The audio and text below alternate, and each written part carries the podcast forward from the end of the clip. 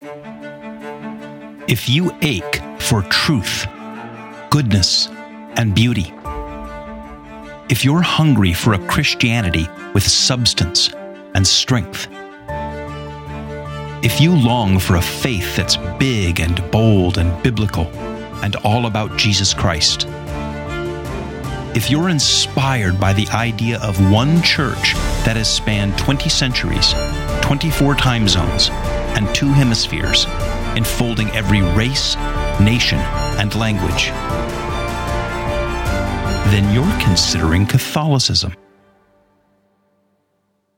Well, welcome back to Considering Catholicism. I'm here with Cory Hello.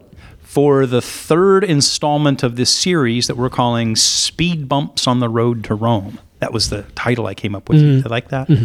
I think it's, it's catchy. Clever. Yeah, Yeah. catchy. We're talking about like you're going down the road to Rome to convert to Catholicism, but there's these speed bumps, these hurdles. And the first installment of this, we talked about the cultural barriers because coming into the Catholic Church, it's a different subculture. And then in the last episode, we talked about some of the historical baggage, some of the things that the church has done or is perceived to has done that give you hesitation or pause. Mm-hmm. But today we're going to talk about the the doctrinal barriers, especially for Protestants who are approaching the Catholic Church. Before we launch into that, I was reading a book about the Roman legions this week. And in the Roman legions, if one man went down, the man behind him has to step up and fill his gap in the Sure, line. sure. With the shield, yeah. Yeah. The phalanx. Yeah, yeah. Now the reason I'm bringing that up is I'm going to we live in a we live on the ice planet Hoth right now because this part of the country got super cold and super white. I was out snow blowing like four times in the last 24 hours and I sucked all this cold air into my lungs. So I'm coughing. So, like the Roman legions, I'm going down, man, and I need you to sort of step up and fill my gap. So Sure, I'm sure. counting on you to do the majority of the talking today.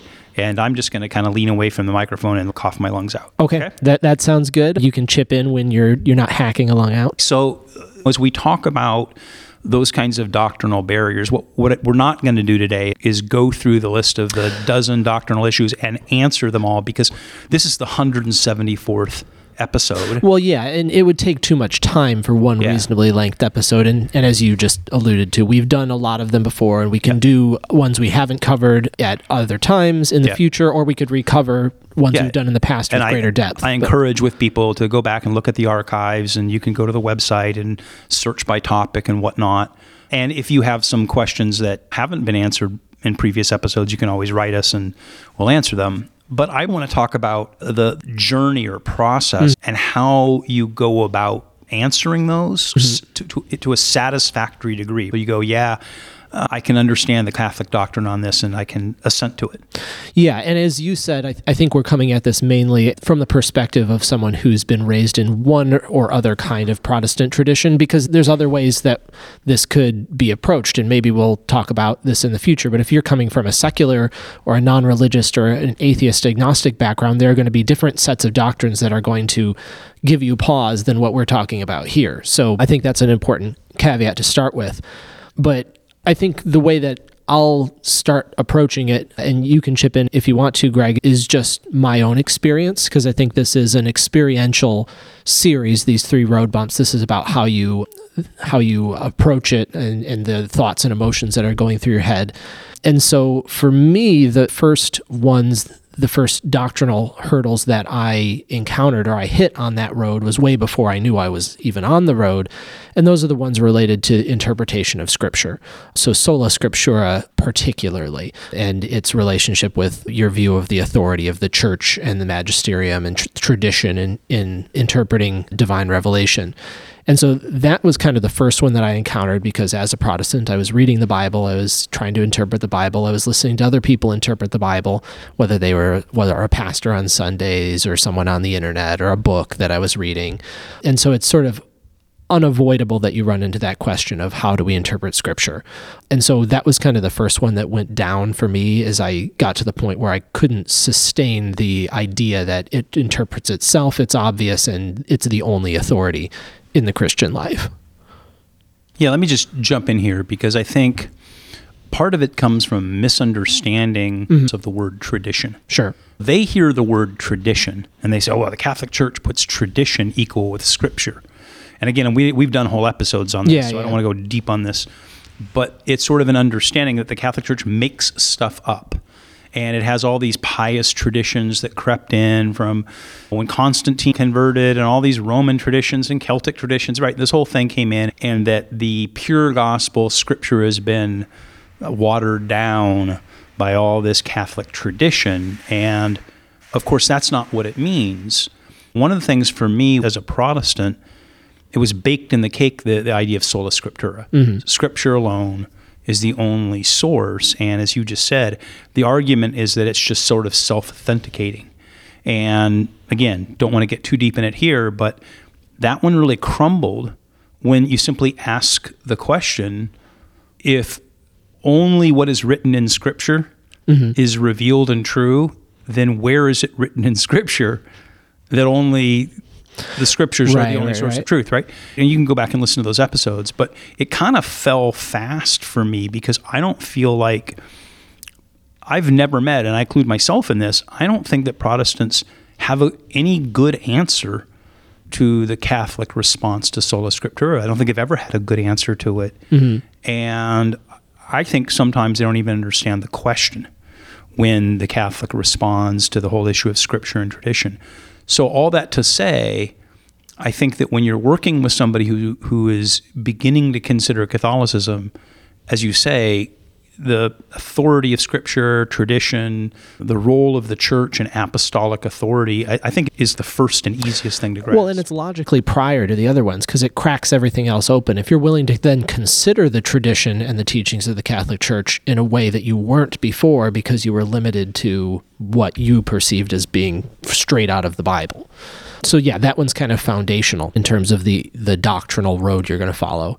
And then for me, I, I think this is generally probably going to be one of the, the early ones that a Protestant is going to encounter. For me, it was the the next one is those issues around justification and around the idea popularly uh, titled "once saved, always saved" or the perseverance of the saints and faith and works. Those sort of central. The the five dollar word is soteriological the things related to how are we saved, what is salvation, how does God give it to us, what is our role in it. And those are foundational questions in the debates that brought about the Protestant Reformation to begin with. And so they're they're kind of the next thing you're going to encounter and you're going to work through what well, what does the Catholic Church actually teach about those things because there are a lot of misconceptions. I came from a Lutheran background and then I was at a school with a lot of Calvinists. And from both of those perspectives, there's a lot of misconceptions about what the Catholic Church actually says and how it differs from those Protestant perspectives. And so that that I think is going to be another foundational one that you're going to you're going to work out. After that, I think you're going to hit some of the things that are pretty typical the role of Mary and the saints, the role of the Pope in the church, and that brings you, I think, to fundamental ecclesiological questions. so before we jump past the Mary and the Yeah, Saints yeah. thing, because that's one that like you can't just jump past because I, I think in my experience, my own experience personally, and in the experience of so many Protestants that I've been involved with, working with, who are considering Catholicism and come to the Catholic Church, there is this kind of sequence. And a lot of times it is understanding scripture. Mm-hmm. It is understanding, you and I were talking before we started, the moral theology. Yeah, of- that's a that's one we should hit more on because that's important. We'll, we'll come back Yeah. to that because I think that's actually something that's very attractive, Mm-hmm. especially to Protestants and evangelicals. And you can explain, I think, why so many Protestants and evangelicals they may have disagreements with the Catholic Church by and large, have deep respect for its moral theology, Mm-hmm. and that's one of the things that's an attractor. But they always get finally at some point get hung up on the saints, and particularly hung up on Mary. And now we've done, I you know, a dozen episodes, maybe Yeah, more than yeah. a dozen episodes about the doctrines of Mary.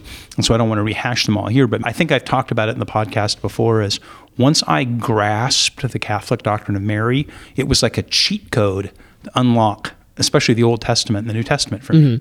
Like like finding that cheat code for a video game. You're like, oh my gosh, now all of these things are easy to understand. And I mean, I get I got an email just the other day from a, a, a, guy. He and his wife have been listening to the podcast, Protestants, and they listened to one of the earlier meth- episodes we did on Mary. Mm-hmm. And they're like, that brought tears to our eyes, and now it's forcing us to reconsider things. So I think that Mary may be one, like on the, the sequence, might be later, but once you sort of crest the hill of Mary, it kind of becomes a downhill road to the Tiber. I think that's right. I think it, once you've cleared the hurdle of Marian dogma, you're getting pretty close to to the point where you can actually cross over into Catholicism. I, I think part of it is just having the willingness to listen to the Catholic doctrines on their own terms. There, there's all the confusion between Protestants and Catholics about do Catholics worship Mary, and Catholics will explain, well, we don't worship her in the way that we worship God, but it is a great honor and respect and veneration for her, and and so there's that kind of confusion about words between the two, and if that can get cleared up and you can actually hear the doctrine being articulated the way it's supposed to be understood, I think it's not too hard to understand. But I think this is one of those places where the cultural and the historical kind of enmesh with the, the doctrinal. None of these exist in a vacuum from each other because you can intellectually accept, okay, that Marian doctrine makes sense, but it might just still feel culturally pretty weird and foreign. And getting down on your knees and actually saying a Hail Mary might be really, really hard. I, I, think it's an important distinction between mm-hmm. Marian doctrine and Marian devotion. Mm-hmm. Because for me, intellectually, when I grasped Marian doctrine, like I said, it was a cheat code that unlocked the, the Old Testament and the New Testament for me, and I mm-hmm. got it. Like it was like bang, you know, like turning on the cheat code in the video game. Marian devotion, all of the sort of cultural Marian sacramental devotions, mm-hmm. that took some time because some of them, and I've done episodes about the rosary and this and that. The rosary was kind of easy. I told the way back, I don't know, 100 episodes ago, I told the story about buying my first rosary mm-hmm. and praying my, my first rosary. But then you can get into some Marian devotions and apparitions and some of the things that they get a little bit okay, just like we talked about in the first episode yeah, of the yeah. series. They get a little bit like culturally, like you know, can feel a little weird, right? Yeah, yeah, absolutely. But but but I think the other thing too is you just said something about taking it on its own terms. Mm-hmm. So I was actually on Twitter this morning over my morning coffee. Excuse me, I'm going to cough really loud, so I'm going to hit the mute button. Talk amongst yourselves. The Holy Roman Empire wasn't holy, Roman, or an empire. Discuss amongst yourselves while I cough out a lung. Um, but he's back now, folks. I'm back now. So, but but right. So I'm I'm scrolling through Twitter today, and you've got the Twitter trolls. There's Catholic Twitter trolls, and there's Protestant Twitter trolls who just like put provocative stuff on there. Mm, yeah. But there's these guys on there, these Protestants, and they'll just lob these kind of weird, twisted accusations about Catholic doctrine, especially Marian doctrines, mm-hmm. that are just like like they clearly don't understand it. So yeah, I, I, guess I'm just backing up what you were saying a minute ago. That I think as one encounters these things, one has to take them on their own terms. Mm-hmm. Read what the church actually teaches about these things. Read good explanations or listen to good explanations of what the church actually teaches, and not just listen to mm-hmm. third hand representations. Yeah, and I think that that might be especially important for Marian dogma, but it goes it's a general principle for for all of these different things. But let's go back to one that, that I had forgotten and that you just brought up, which is moral theology, which was a big one for me. And I, I, think for a lot of Protestants who are considering Catholicism. Personally, for me, it was during marriage prep. My, my fiance, now my wife, were doing marriage prep, and we went to our good friend and mentor, Greg Smith, and said, Hey, what should we be reading? And Greg, unbeknownst to us at that time, was well along uh, the road to Rome and handed us the Catechism of the Catholic Church and said, Read the stuff on marriage. It's really good. And we did. And it was really good. And I read some other Catholic things. I, I read some Benedict XVI at that time on moral theology. And it just made sense of a lot of things that I already believed, actually, about marriage and about sexual morality and about the role of the family in society and in the church, but didn't have a way to articulate and to make sense of. It was just kind of a just so story to me in a, in a lot of ways. It was, well, this is the way it is. Why? Because the Bible says so. Um, where, where is that in the Bible? I can't really quite pinpoint it. You want, Greg? Yeah, that was an honor for me to you know walk you guys through that. And but, but just as an interesting flip side to the story Mm-hmm. is that I'd been doing weddings by that point for 20 something years Mm-hmm. as a Protestant pastor. And I had a couple of other Protestant evangelical marriage prep books Mm-hmm. that I'd always used. And so all these years, I mean, it was like, here, these are the two books that you should buy and read. These Right, are the right. two books you should buy and read. And you were the first couple where I said, you know what? I'm not going to have those um, because they were all sort of this Protestant moral understanding of marriage as a covenant, Mm-hmm. not as a sacrament Right, right. right? Not as an ontological sacrament. And again, we probably should do a whole episode on what yeah. that means. If we haven't already, we should. because in Protestantism, marriage is not a sacrament. It's a covenant between two people, but it's not a, a, a, a sacrament. And I remember up until that point having those books. I still have those Protestant marriage prep books in my house somewhere.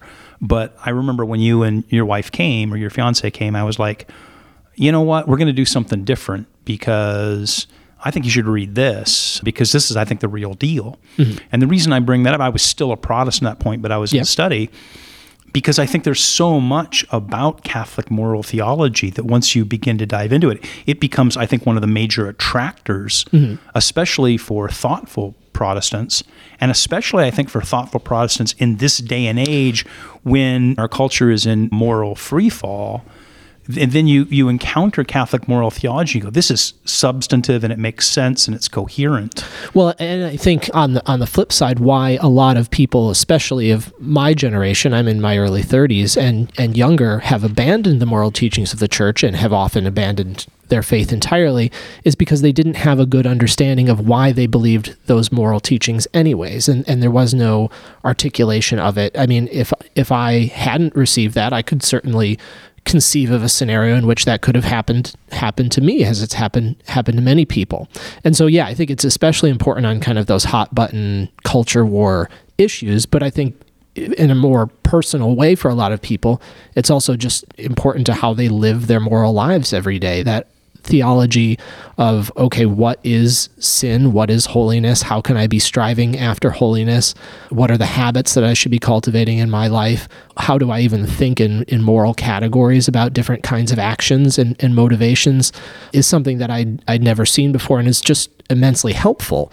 For for some protestants that may sound or feel legalistic at first. That's something that you're kind of on the watch for, especially in certain types of Protestant circles. But I think when you actually engage with it, it just becomes really practical.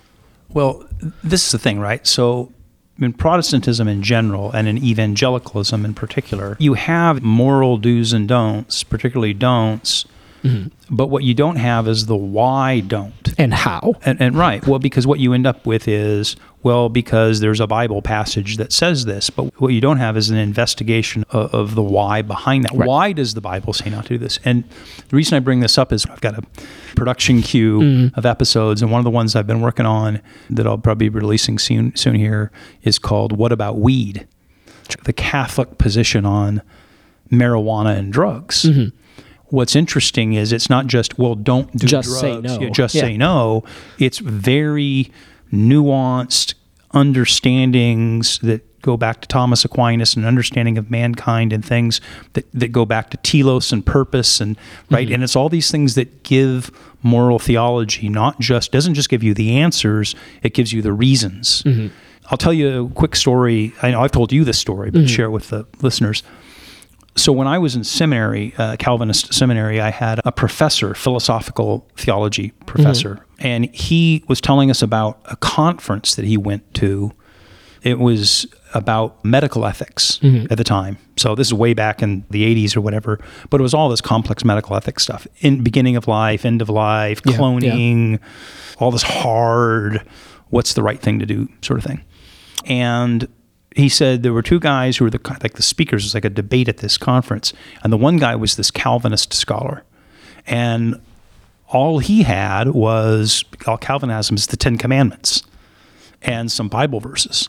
I mean, these are really complex medical questions, and he's doing it from "Thou shalt not kill," and there's some verse in Thessalonians that kind of maybe you can bear on it. And then he said the next guy who gets up is some theologian from, I don't know, like Notre Dame or something, who was a, a Thomistic scholar. And this guy gets up and, and he starts by laying out all these categories of the human person, natural law, mm-hmm. God's revealed law. And he starts laying all these categories. And he says, now we can apply these categories to these questions. And he goes, this guy is like just drawing out all this stuff. And we don't have anything like this. I'll never forget that conversation mm-hmm. in seminary with my professor because it was one of the things that were clicking in my head going, yeah, we don't we don't have any way to address that. So all that to say, I think that the moral theology thing is something that's usually an attractor mm-hmm. f- for converts.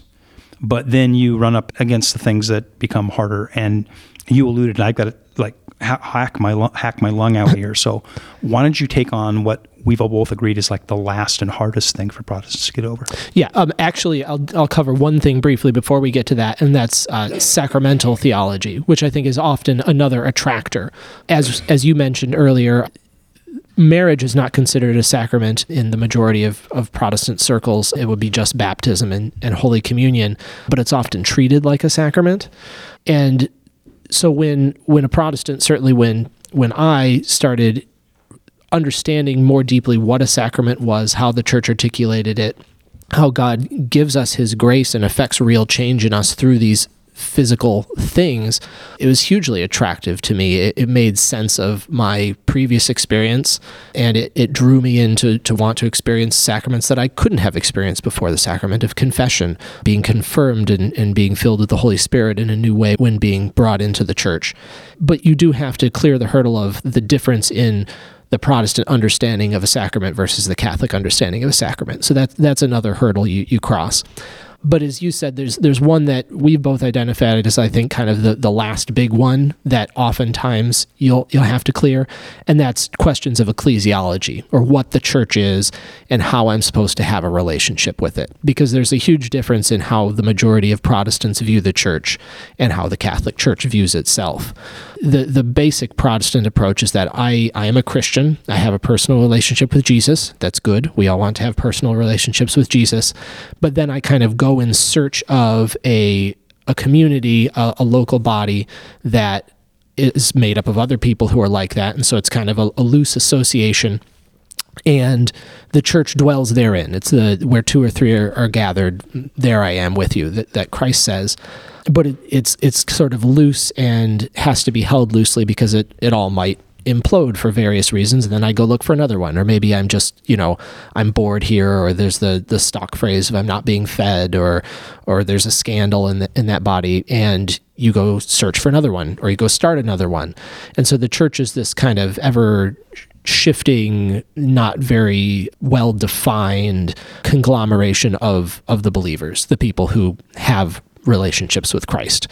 And that's not at all how the, the Catholic Church views itself. First of all, there's the idea of apostolic succession that Jesus started this thing and ordained apostles who made bishops, and that the bishops are the this the, the loci, however you say that, the, the locuses of unity for the whole thing and that the the church hands on the faith through tradition, through the through the scriptures, that the church baptizes and welcomes people into the faith, and that I I am a Christian. In this, in and through this community, we even interpret the scriptures as as uh, a community as as the church, uh, the the tradition and the magisterium helps me as the individual understand. So in, in many ways, it's sort of an inverted idea of the church. It's what we might call a, a high ecclesiology or a high view of the church as being very very important and very central and, and prior to me and my individual relationship with Christ, versus what we could call a, a low ecclesiology or a, a low v- version of the church view of the church that predominates in a lot of Protestant circles. And that has all kinds of practical implications for how you live your life. Again, the, the doctrinal things are not separate from the cultural and historical. And I think that is probably why this one tends to be the last one that's cleared. Even if you start wrestling with it early on your road to Rome, it, it, might be the last one that you actually clear because it's it's so practical. It's where the rubber meets the road. It's am I going to go down to the parish down the street? Am I going to receive a sacrament? Do I have to care about what my priest says? Care about what my bishop says? Do I have to recognize that the Pope in Rome is somebody that's that's important and that I, I need to give loyalty to? You're pulling the trigger if you're making decisions about ecclesiology. Well, that and, and also as soon as you step do- through the door of the parish and mm-hmm. decide you're going to go down this road, you have to deal with, with what we talked about in the last episode, that Hilaire Belloc quote. You have to deal with the knavish imbecility, Yes. right, of the church. And so mm-hmm. you're going to go, well, I mean, I'm reading in the news about Bishop so and so or Cardinal so and so or Pope Francis said this or whatever, scandals. or scandals Yeah. or whatever. And so that ecclesiology to sort of believe that this is the church And there isn't an escape hatch. Like I just go to the other Catholic church down the road. Well, they're all they're all the same Catholic church. And that's Yeah. Mm-hmm. what we're going to talk about in the next episode. We'll get to that in a minute. But yeah, I mean, finally, you have to grasp this. I did an episode, I don't know, like a year or so ago called Why This Podcast or something. I, I can't remember what I called it. Isn't mere Christianity. Yes, yes, yeah. Because I have all these Protestant friends and they were so glad I was starting a podcast and they thought, don't make it like particularly Catholic, just make it like a general Christian podcast. Mm. Can't it just be mere Christianity? And they kept pushing on me, pushing on me. We we want to listen to your podcast, but we're tired of hearing about Catholicism. Make it just considering Christianity. And what I said was, I can't do that because at some point you you live Christianity in a place, mm-hmm. right? And I can't just say it's me and Jesus in the Bible, and then whichever Bible church or small group or whatever I happen to be going to now. right, right. You know, at some point, Christianity below the level of I believe that Jesus rose from the dead. At some point, you have to get down to the particulars, to the nitty gritty, to how mm-hmm. you actually live it. And when you descend into how you actually live it, you have to pick a place. You have to pick a church. And so you're going to either choose Catholicism or choose evangelicalism or choose Pentecostalism. You can't just sort of endlessly hover above it without committing. So Yeah, yeah. No, I, I definitely agree. I think it's an unsustainable position. And so at some point you're going to have to now I'm going to give like probably the single most obscure reference that I've ever given on this podcast and I hope that if you're listening and you get this reference um, I, I, I, want to know whether I'm going to get it. yeah, I, I- I want you to write me an email, and if we had any like swag or something, I'd send you. If we ever get swag, and you get this, I'll send you this. But see, but this is not fair because somebody can just go out and ChatGPT and cheat. But they wouldn't do that. Our listeners are honest, right? Uh, our listeners are clever. That's true. So here's the thing: at some point, you come to the big chasm, and you have to get across it. And there's this old woman in a rocking chair named Mother Kirk, and she's the only one that can carry you across the chasm. Mm-hmm. And you can search to the north, and you can search to the south, and she'll say, "There is no other way across the chasm. I have to carry you." Mm-hmm. Now, if you know what book that's from, I feel smart. I do know what book that's I know you know what that's from. Um, so anyway, Cory, you want to wrap this up? What do you say to somebody who is considering Catholicism, working through the last, maybe the last two or three or four doctrinal hurdles that they have to work through? What should they do? Yeah, I mean, I, th- I think that's an exciting time. I, I was excited when I was doing that. I think there's there's a lot um, to chew on there, and so I'd say, like we said, approach it in its own terms. Don't don't approach it as a caricature of itself. Read read the sources, read the catechism, find good online resources like this podcast and, and others or, or websites and plenty of books out there that present the church's doctrines in a clear and concise way and define their terms well and and that goes a long way just to actually understanding what it is that you're considering pray about it of course because in christianity the life of the mind should not be separated from the life of the spirit and so ask the holy spirit to guide you and to give you wisdom and to help you understand and to cross those barriers to give intellectual and spiritual assent when it's necessary when it's appropriate uh, rather than um, there, there's a temptation, I think, just to be constantly searching, constantly holding back assent. And that has to be the position that you're in for a certain amount of time. You have to give it uh, its due, how much consideration it is it's worthy of. But at some point, you do have to decide on these basic questions. And so I would encourage you, you know, spend the time that you need, but when when you you can't hold off forever. Well said. So in the next episode, we're going to kind of keep this theme going a little bit, but we're going to talk about whether the Catholic Church is still Catholic. and we're going to talk about the kind of the battle for like Orthodox Catholicism. Mm-hmm. Sure, like sure. so so we talk on this the intro to this thing about historic Catholic Christianity and the concern is if I join the Catholic Church, am I really signing up for historic Catholic Christianity or not? Because you could look in the news and see a lot of things that if if you're on the outside giving you pause. So we're gonna, you and I are gonna explore that in the next episode. Yes. And there's a guy right outside this room running like a power drill or a sander. Oh my gosh! There it is. Wow. He's in the ceiling just drilling. So between my cough and that, let's do a quick exit. Hey. So it's like, see, Satan, get behind me. He's trying to thwart our, the growth of our podcast. Real quick, once again, as always, will you follow the podcast? Somebody pointed out to me the other day that I keep telling people to subscribe to the podcast, and someone said, I can't find the subscribe button on Apple or Spotify. It's a follow button. Some oh, podcast Oh, services call it subscribe, and some call it follow. And somebody said, I keep I keep looking for the f- subscribe button, and there's only a follow button. And I'm like, Try that one. try that one. So hit the follow button. But if you're on a different podcast service, hit the subscribe button, whatever.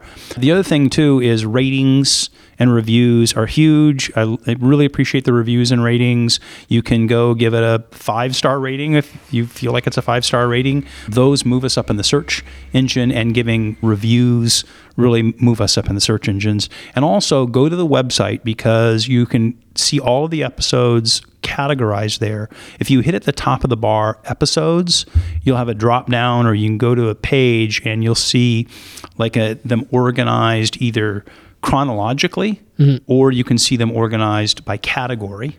But you there's also a search bar at the top. So if there's a particular thing like you want to search about Mary or something, you can enter Mary and all the episodes that are related to Mary will pop up. So anyway, go there, you can investigate whatever you're curious about. And and while you're there, we would appreciate the support. Your financial support makes this podcast possible and it makes it possible for us to grow it and expand it so we can help more people to consider Catholicism in the next year. So thanks, Cory. Thank you. I pray No, that you'll be feeling better soon. Yeah, and this ceiling doesn't fall down on us when cuts through it here. So, all right, thanks a lot. Yep.